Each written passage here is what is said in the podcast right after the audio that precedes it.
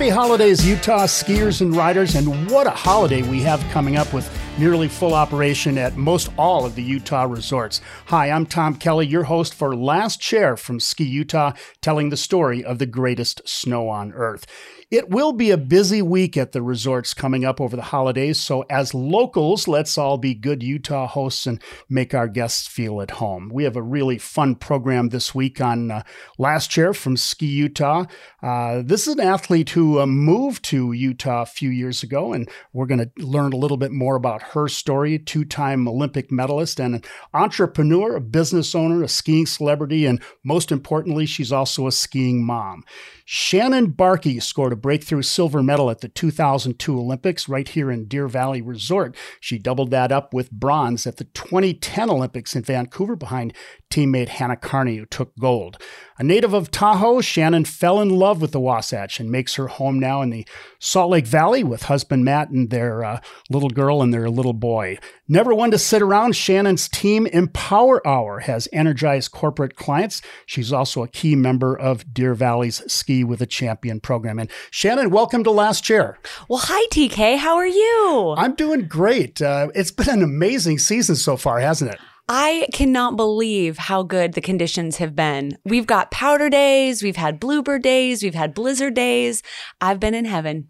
That's good. You know, and I, have been out there a lot too, and uh, looking forward to getting a, a, few runs with you sometime this season. But uh, we're in the holidays right now, and uh, that's Woo! a busy time of the ski season. You've got a family, so what are some of your holiday plans coming up this week? Well, um, I am going to be skiing with Deer Valley guests for most of my time. Um, I love this time of year because I get to ski with my favorite families.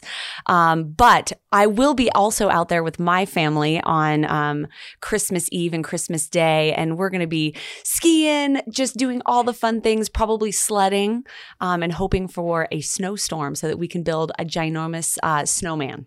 So, have you been out with the kids already this year? Yes. So my little guy Tucker is a year and a half. And for the first time, we put him on skis. And it was hilarious because it was in front of like the entire Deer Valley ski instructors. And I was like, okay, this is a big pressure moment. You know, these guys know what they're doing. They know how to get people started. Am I doing the right thing? But Tucker stood up and he went about 15 feet. And then I put him in the little ergo baby on the front. And I have skied powder and groomers. And hopefully the moguls will form up nice so we can ski together in those too. So he's what, a year and a half now? A year and a half. And my little girl, Zoe, who is six, is just crushing it.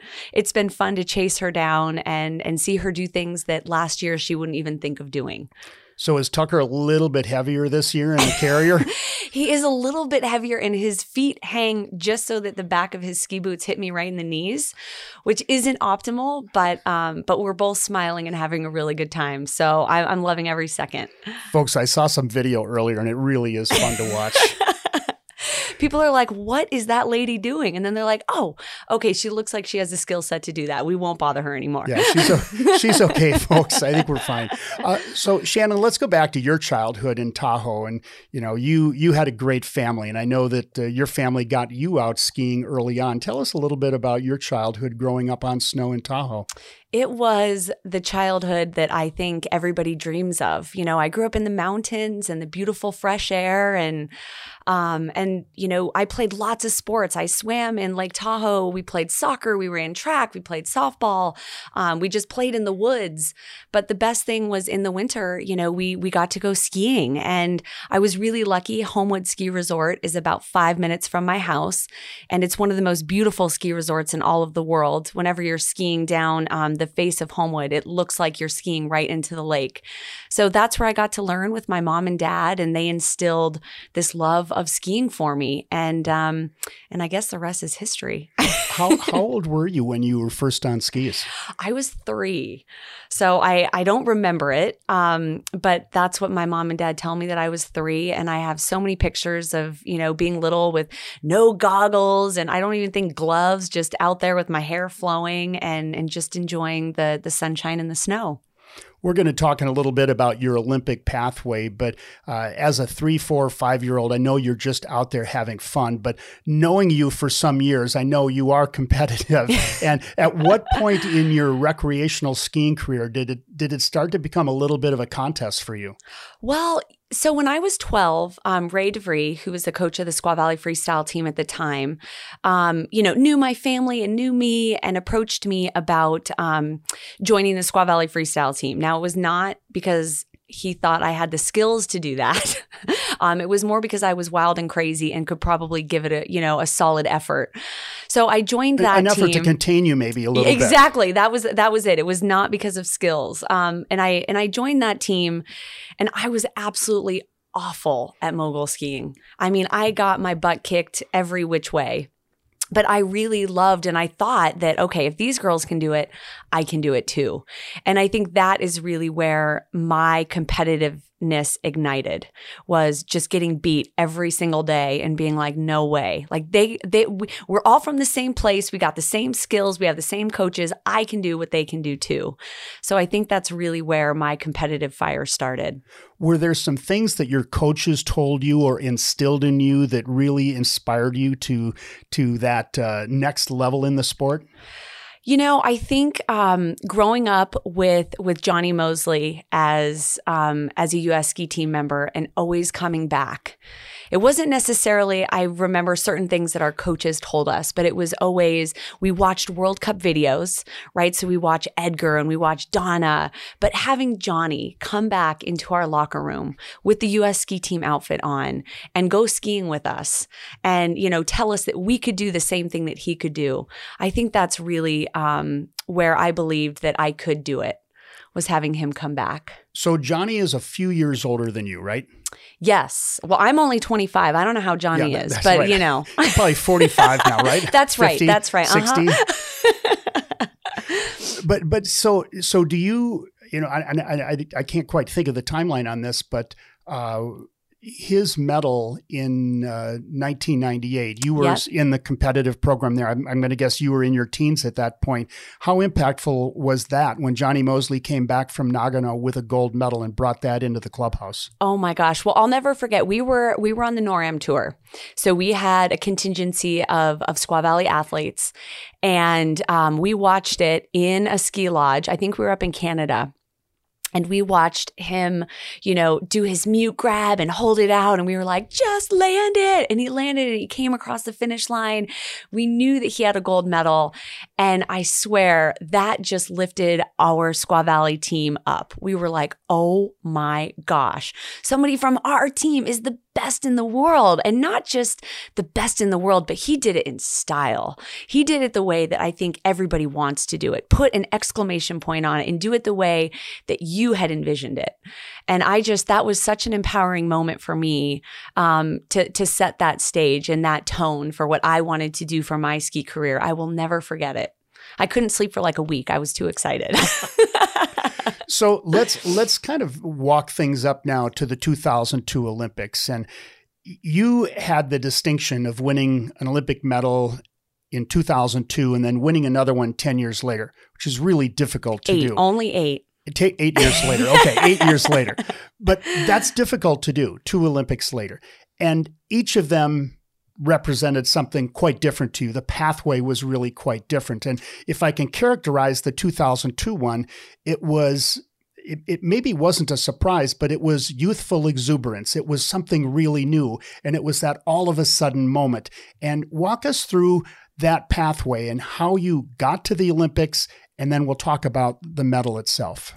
Yeah. You know, I think, um, I always when I when I watch Olympics now, it's so funny because you you know first time Olympians, right? You look in there and everything's just so fresh and new and exciting and and I'm just like, "Oh my gosh, now is your moment because once you compete in the Olympics, you know the weight of what it means. And and I and I love that freshness of having athletes compete their first time because they don't quite know what that moment means yet.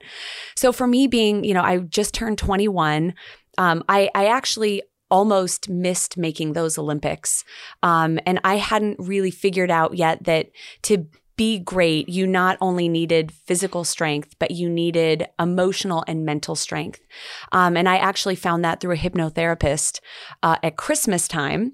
Um, with only three World Cups to go, I wasn't qualified for those Olympics. So that really, um, figuring out those mental and emotional strengths for me were huge. Um, but then going into 2002, it almost felt like a storybook ending, like it was supposed to be that way. And, um, that was really magical to be able to stand in the gate. And I've never felt that before or since, but that moment was supposed to be great. And it was almost effortless. How did you actually qualify to be in that starting gate, though? So, back in the day, we had an event called the Gold Cup. And so, for people that aren't familiar with our sport, um, how we qualified was you have to win a World Cup, you have to get two top threes or three top fives. And really, in our sport, we have such incredible skiers that you either have to win or get a top three to be able to make our squad. But back in the day, we had this event called the Gold Cup, and it was winner take all. So the winner of that event got a spot in the Olympic Games, the first spot that they gave out and a check for $10,000. Now, I don't know what was cooler because the check for $10,000 was, you know, $9,999 more than I'd ever had in my bank account at the time.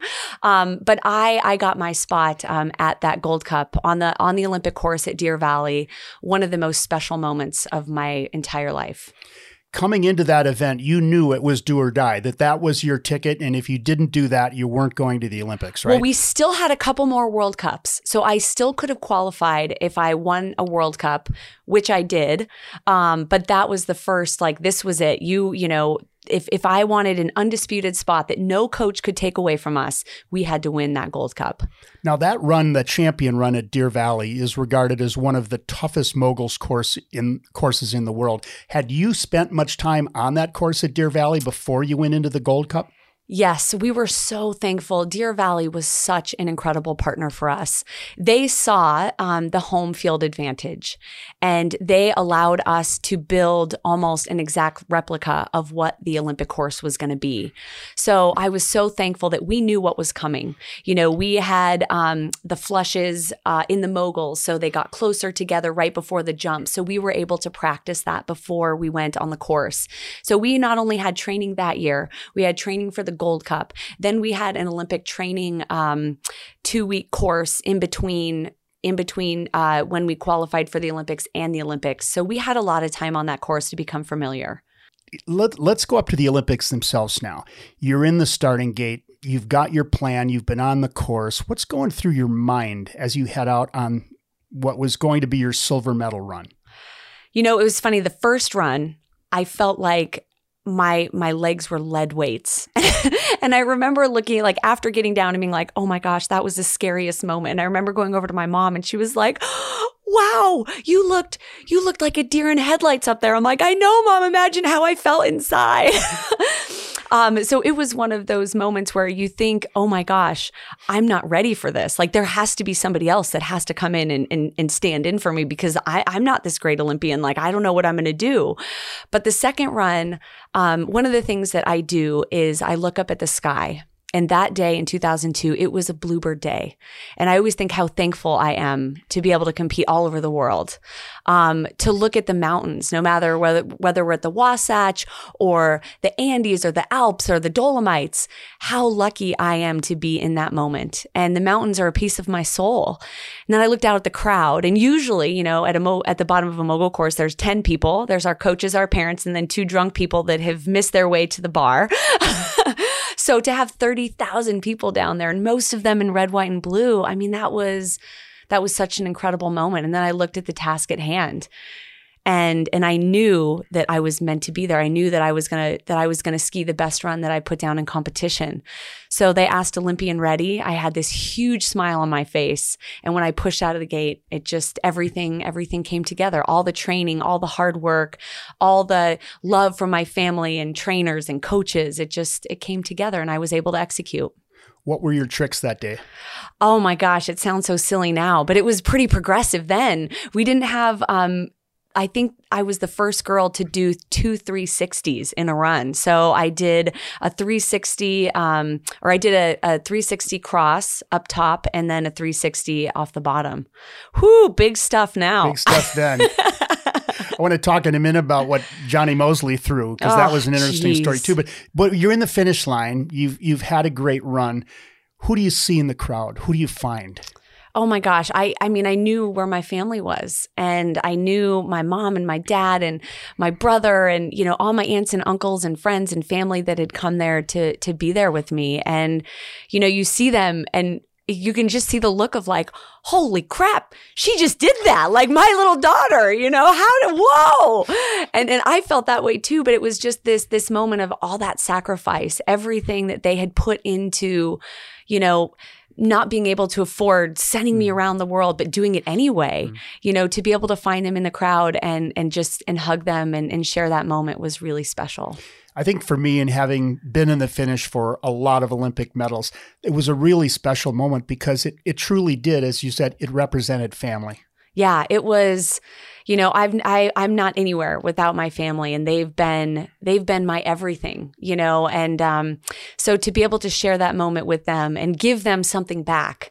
You know, sometimes I think parents of of athletes, they just give and give and give and so sometimes the return on investment isn't very good. pretty good return on investment there at Deer Valley. Not very monetary, but it was, you know, the love and the joy and the celebration. That was that was what it was all about. You know, uh, Jonny Moseley, uh, who had inspired you four years earlier with his gold medal from Nagano, he really pushed the sport. And I've always looked at that 2002 Olympics and I've kind of looked at Johnny as having sacrificed a medal in order to push the sport to new heights, doing a trick that was not maybe in the rule book exactly, but it was a fan favorite. Can you tell us a little bit about the dinner roll? Yeah, so the dinner roll. Oh my gosh, I so you know he he was he was like okay well we're going to revolutionize this sport i'm going to do you know if you watch traditional um, diving or gymnastics, they do a backflip with a full 360 throughout, but their feet go right over their head. And we weren't allowed to do that yet. So he said, well, fine.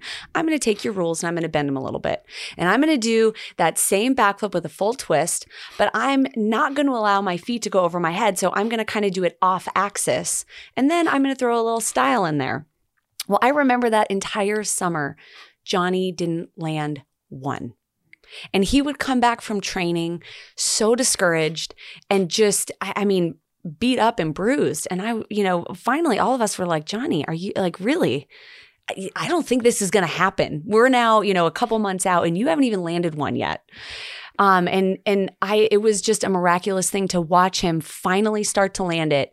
I think it was in Winter Park in in the fall. You know, he had this grand plan and he finally started to nail it. And I was just like, oh my gosh, I see your vision. I see what you're trying to do. I see where you're trying to take our sport.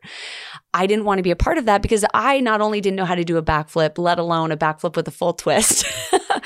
um, but it was it was amazing to watch an idea go from just an idea to an execution to an almost medal in the Olympics. And I thought he should have deserved it. But if he just had gone a little bit faster, it would have happened. if the if the crowd had been judges, he would have. Uh... Oh my gosh, yes. If if anybody else had been in those seven seats, it, I think you would have had another medal. And uh, folks, he ended up fourth, so he did just barely miss a medal. But what he did is he really did change the sport, and you were one of the beneficiaries of it because over the next few years, you became the dominant force in women's mogul skiing because you figured out how to do those inverted tricks once they were made legal.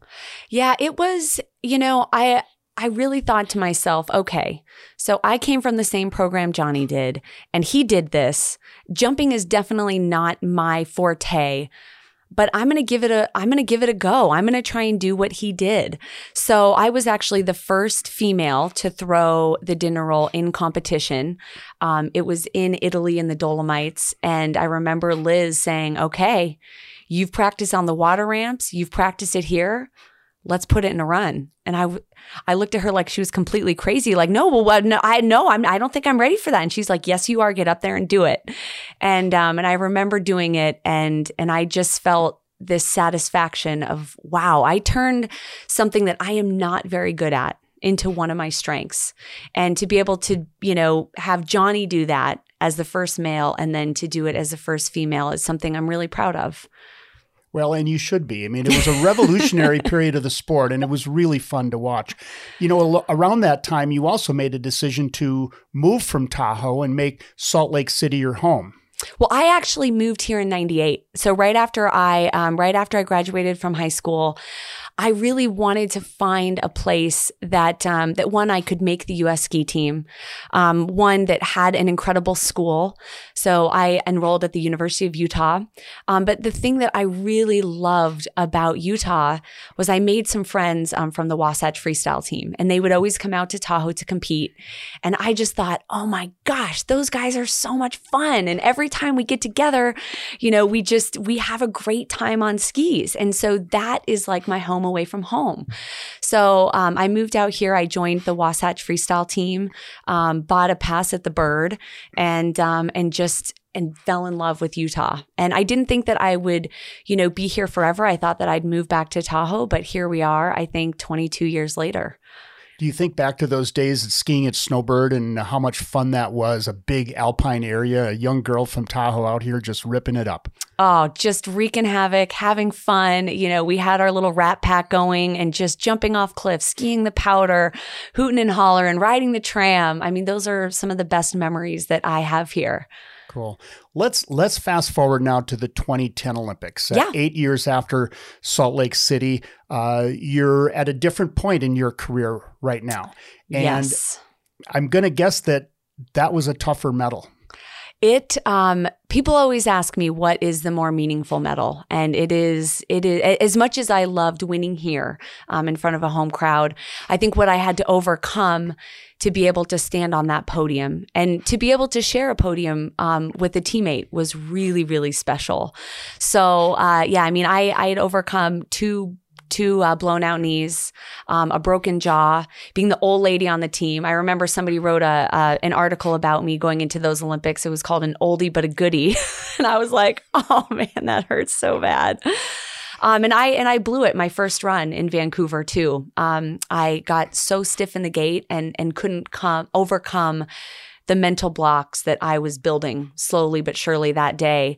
So uh, to come out of sixth place after the first round and and just throw caution to the wind and seize that opportunity that I was given, another opportunity um, that I had almost given up on.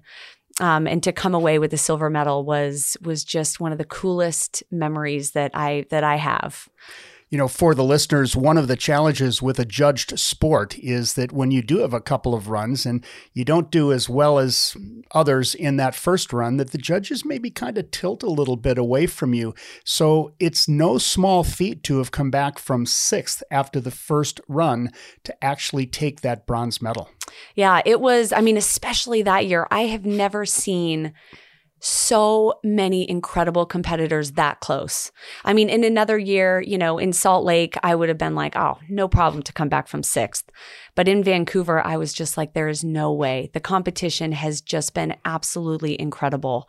So, you know, and everybody always asks me, well, how close were you? I'm like, oh my gosh, Hannah kicked my butt more than anybody could have ever kicked my butt by. I mean, she won that gold medal with authority. So to be, uh, you know, on the podium with a with a true champion in um, in Hannah Kearney and also Jen Heil, who won a gold medal in 2006 um, I felt like I was in really, really incredible company. And it was a big honor to be on the podium with them. And Jen Heil, a Canadian, skiing in her home country with the support of all of the fans there, uh, it was quite a battle. It was. And, you know, she was so if, if, if listeners don't know, uh, up until the 2010 Olympics, no Canadian had ever won a gold medal on Canadian soil. So anytime the Canadians had in hosted the Olympics, Olympics, not just mogul skiing. Yeah, in in any Olympic um, sport, they had not won a gold medal. So you know, Jen was in the running to to win a gold medal, and so I think I don't. I mean, they had so many people there that they were, you know, they thought that they were going to witness um, Jen Heil stand on the top of that podium, and Hannah closed the door on her. So I felt kind of bad, but I was really excited for Team USA, you know? well, you, you, know, Shannon, that image of you and Hannah coming together in your your uh, star covered uh, uh, competition suits and giving a big hug. That doesn't happen very often. That's a very special moment, isn't it? Yeah, it is. And you know, it's so funny because Hannah and I are so different. You know, I I very much um, am really emotional and I kind of, you know, live up to moments where I feel like I'm lifted up by people and experiences and and just momentum. So to me, I'm very much an emotional person. And Hannah is, she could not be more of, um, you know, she knows exactly how many 360s she does, how many how many moguls are in that course. She is she is so um, detail oriented. So it's so funny to see two, you know, people that are so different really have a special day and come together on it. Yeah. Hannah Kearney, a native of Norwich, Vermont, who also now lives here in Salt Lake, uh, going to school at Westminster College and uh, making this uh, Utah her home now. So you may see her on the slopes as well. Yep. Lessons learned you had a great career as an athlete and you achieved that success because of the skills that you built up together with your coaches. What lessons did you take away from competitive skiing that have helped you as an entrepreneur? You know, I think the biggest one is hustle. Um, when I stood in the gate at every competition, I knew that I had done everything possible to get myself ready for that competition, whether it was mentally, physically, emotionally. Um, I was ready to be there. And, and I feel like sometimes in business, people think, well, oh, okay, I'm just going to do this and things are going to happen. And, and every single day, I am doing everything that I possibly can to be successful. So I think when I when I put myself in in those places to have opportunities um, to to to get somewhere in business, I know that I put in the hustle. So for me, that's something that lives on every day, head down, grinding it out, you know, making it happen. You are the quintessential Energizer Bunny, right? Have you met my daughter? She is a quintessential Energizer this bunny. is dangerous. Okay, it is. By the way, at what point did the pink hair come into play? Oh my gosh, I know. I get this question a lot. It's been pink for so long. Um, I think it was sometime in, I've got to say, like 2005, maybe. Um, I just was bored of having blonde hair, and I always wanted to have a little reminder that I'm different, I'm special, I have everything that I need inside myself to be awesome. And I want to do it my way kind of a little nod to Jonny Moseley. If he wants to yeah. do it his way, I want to do it my way. Yeah. It's become a part of your brand. Yep. Yep. You wrote a book about it. I did. The best, most fun journey that I ever did. I wrote a book called Mommy, Why Is Your Hair Pink? And um, the two main characters are myself and my little girl Zoe. And it was one of the most fun things that I've ever that I've ever had the privilege of doing. Did uh, so? T- tell us a little bit more about how that actually came about how the book how came the book about. came about. So, um, you know, I just I, I, love kids books and it's one of our favorite things that we do every night is we read to our kids and now that zoe's old enough she reads to us and we read to her you know um, so i just i wanted to create something for kids because i feel like you know, kids, I don't think know enough that we have everything inside of us to be great. People are always searching how to be great and how to do it and how to find this and how, how can I get help? How can I do this? We have it all. And so I think the more that we can instill that in our children, that they don't have to look outside, that they have it all, that that was a really important lesson for me to be able to share. So, um, uh, one of my business advisors, her name is Lorraine Wright, and um, and she approached me about doing a book, and I said, "Well, I'm not ready for a book. My story isn't even written." She's like, "Well, what about a kids book?" And I was like, "Oh." Now's the opportunity to share. So it was it was really incredible because she gave me the um, every aspect of the book is what I want it to be. And so I got to write all the words. I had an editor certainly help me um, and a writer. I found a an incredible um, illustrator. So I got to, you know, she got to bring my story to life. So everything in that book is exactly how I want it to be, which is which means a lot. Cool. Shannon, you have always been a great storyteller throughout your whole career. And I know that from the media's perspective, they always love to talk to you. You were able to then translate that into a very good public speaking career, which is now morphed into Team Empower Hour. Yeah, I, I love telling stories. And I feel like my story was so much fun that I wanted to be able to help people. So, um, so yeah, I do a lot of keynote speaking, but you know, I wanted to do more than that. Um, I want to be able to help fellow Olympians. So, um, in in 2011, one of our one of our um, dear freestyle friends died by suicide, and I was going through a really hard time in my life. I it everything looked good on paper. I had just come away with two Olympic medals. I was set to get married and you know, we started a coffee company and everything was supposed to be great and I was just supposed to dance into the sunset of my next life.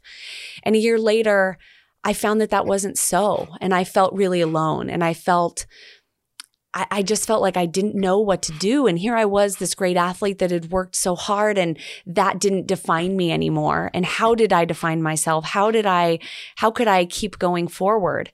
So, um, when Speedy died, um, it really, it really sparked in me that I wanted to be able to help Olympians. So I kind of cultivated in the back of my mind, I wanted to have a company that, you know, we could, that I could hire and pay Olympians. So many people are like, oh my gosh, you're an Olympian. Can you donate your time? Can you come back and give back to the community? And can you do this and this and this? And I said, we've been doing that our entire careers. We don't make any money. So I want to pay Olympians.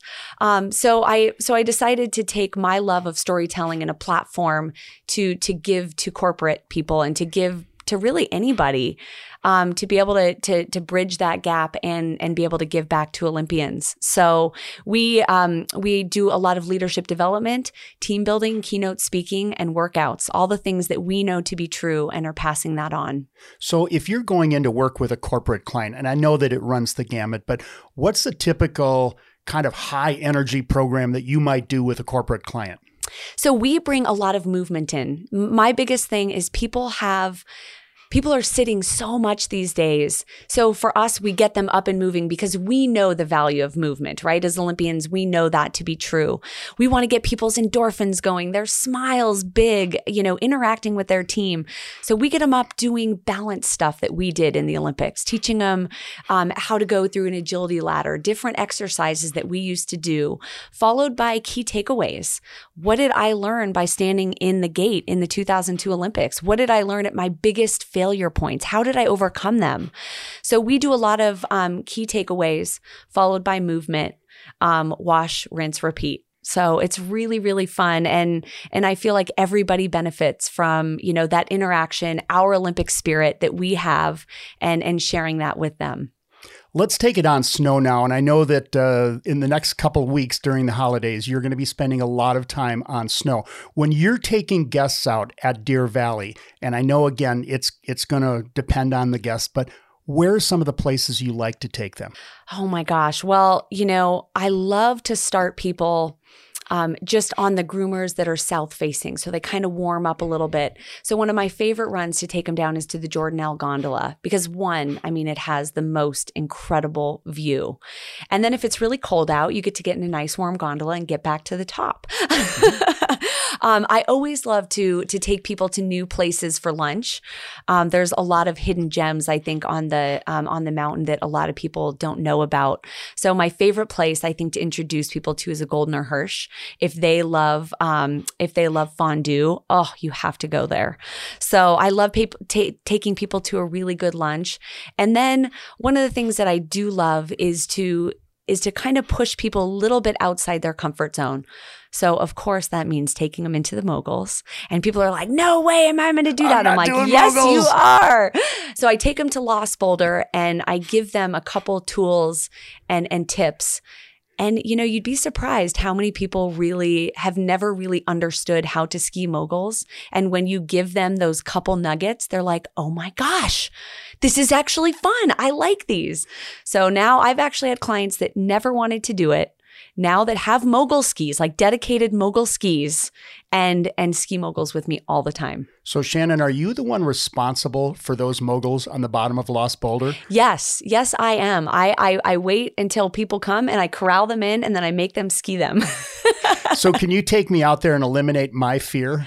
Yes, I can. I can. You just need, you know, you just need a couple things. You need to understand how to read, you know, what you're skiing and to be proactive instead of reactive. And there's a couple different ways that you can do that. So, yes, TK, come out with me. Okay. Follow me around in my crazy outfits and we got it. Do I need mogul skis?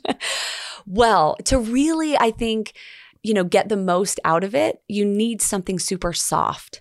So a lot of people come out there with race skis and I'm like, this isn't going to go well. It's just not. They're just not, they're just not made for this.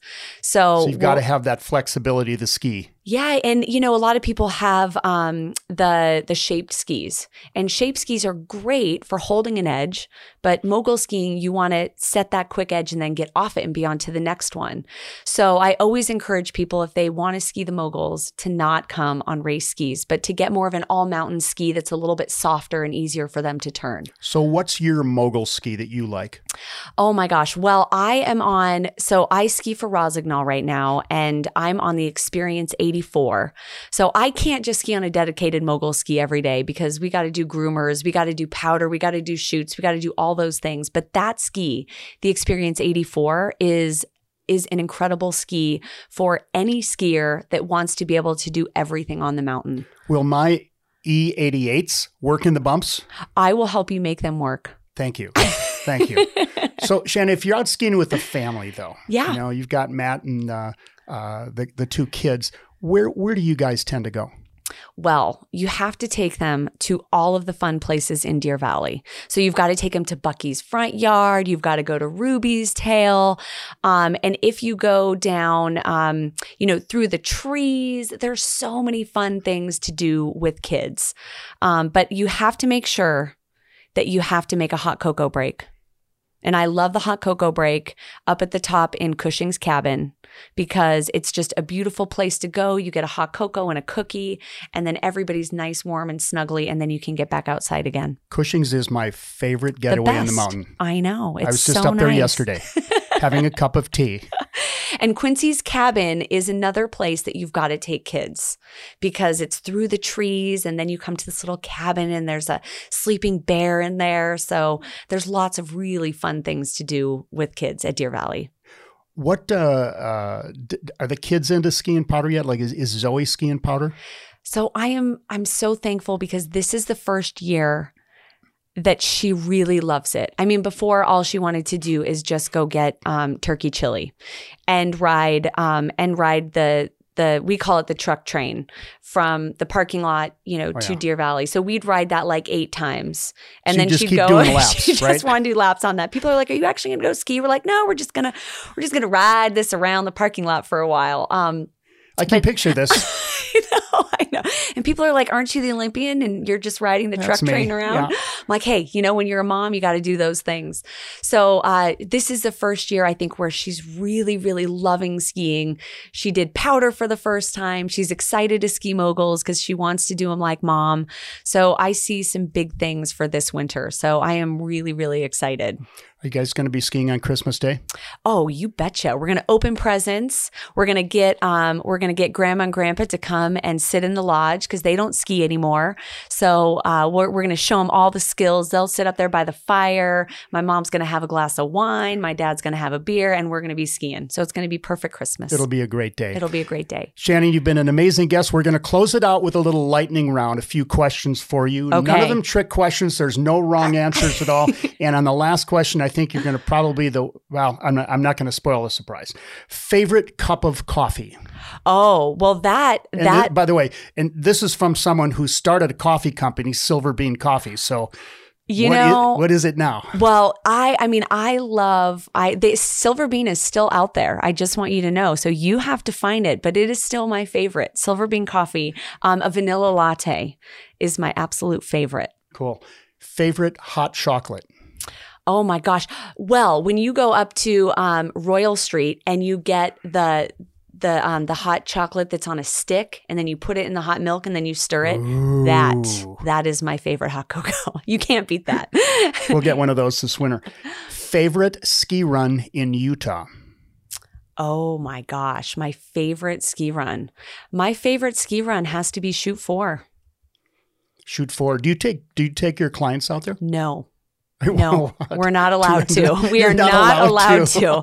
But they so if you. it's on a really a really good day, I say you guys go here. I'm going down here. No, we can't do that either. I'm just kidding. But no, we we don't. Um, I can't take people up there. But that is my my favorite. For the listeners, tell us a little bit about how you get to Chute Four. Well, I can't. I, I can't give away my You secrets give it here, away? TK. Okay. You just got to look up. It's off Empire, and um, it's one of the chutes off to your left. And it is, you know, growing up in Squaw, I I love chutes. I love steeps. Anything that you know gets gets your heart going, gets the butterflies. Um, and so Chute Four is is definitely my favorite. Favorite ski run outside of Utah, anywhere in the world.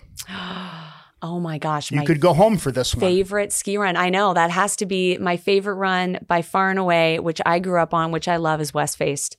West Face um, on KT 22 at Squaw. That is when I go home and I think about skiing and I think about just having a love and a passion for my sport. It is it is West Face. Ski hero growing up. Oh my gosh. Well, there's, you know, there's so many, but I, I've got to say the two people that inspired me the most were Jonny Moseley um, and Donna Weinbrecht. I mean, that girl is just, she just has a soul that is magic. And watching her ski and knowing her personally, she is as beautiful as a skier as her personality, as her blonde hair. So those two are my favorites. Do you remember watching Donna in 1992 Oh. winning the gold medal in Albertville, first moguls gold medalist? Oh my gosh. I remember watching her and we had it on VHS tape on loop de loop, you know, be kind, please rewind, uh, on, uh, in Squaw Valley in our freestyle locker room. We just watched that every single day.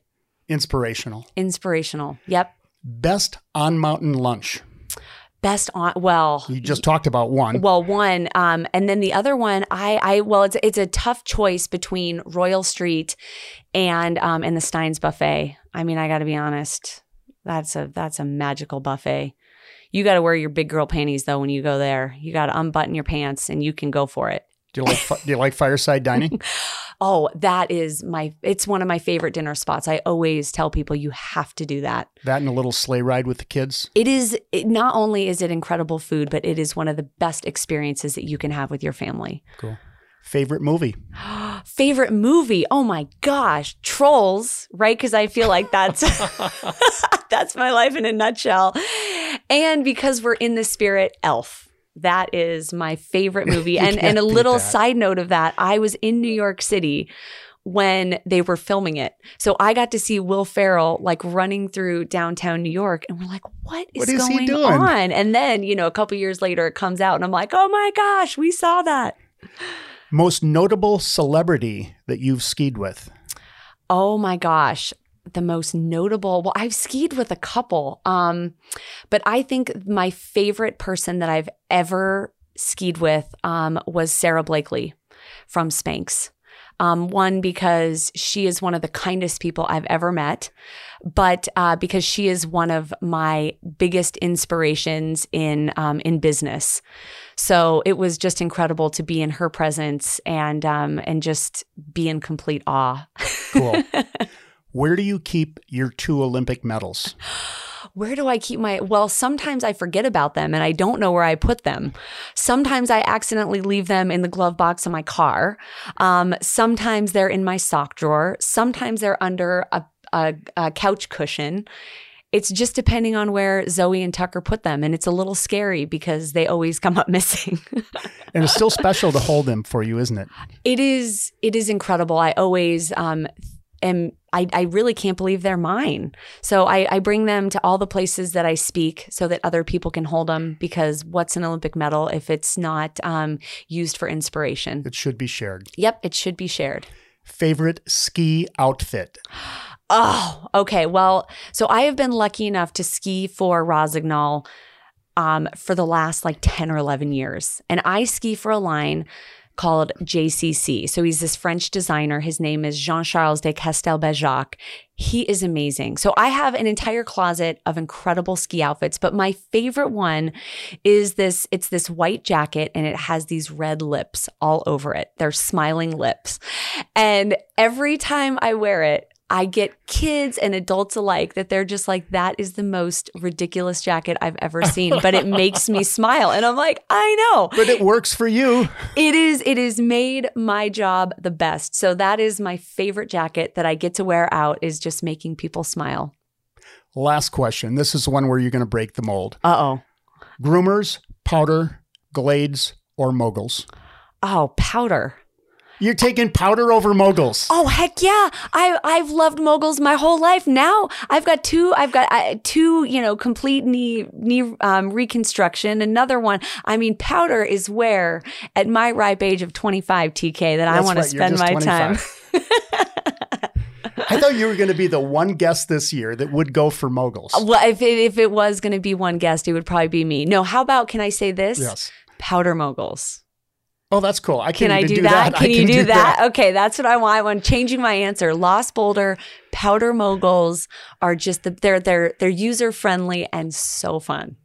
This has been a blast, Shannon. Thank you so much for joining us on Last Chair. Thank you, TK. Thank you for everything you do for our sport and and just everybody. We love you and you're awesome and thank you for everything. I'm just like you. I'm just having fun. hey, it's the holidays and we'll have a lot of guests from around the world here in Utah this week to enjoy the greatest snow on earth. So be patient, help to show them a good time here in our mountains. And from all of us at Ski Utah, have a wonderful holiday. I'm Tom Kelly, your host for Ski Utah's Last Chair. I'll see you on the slopes.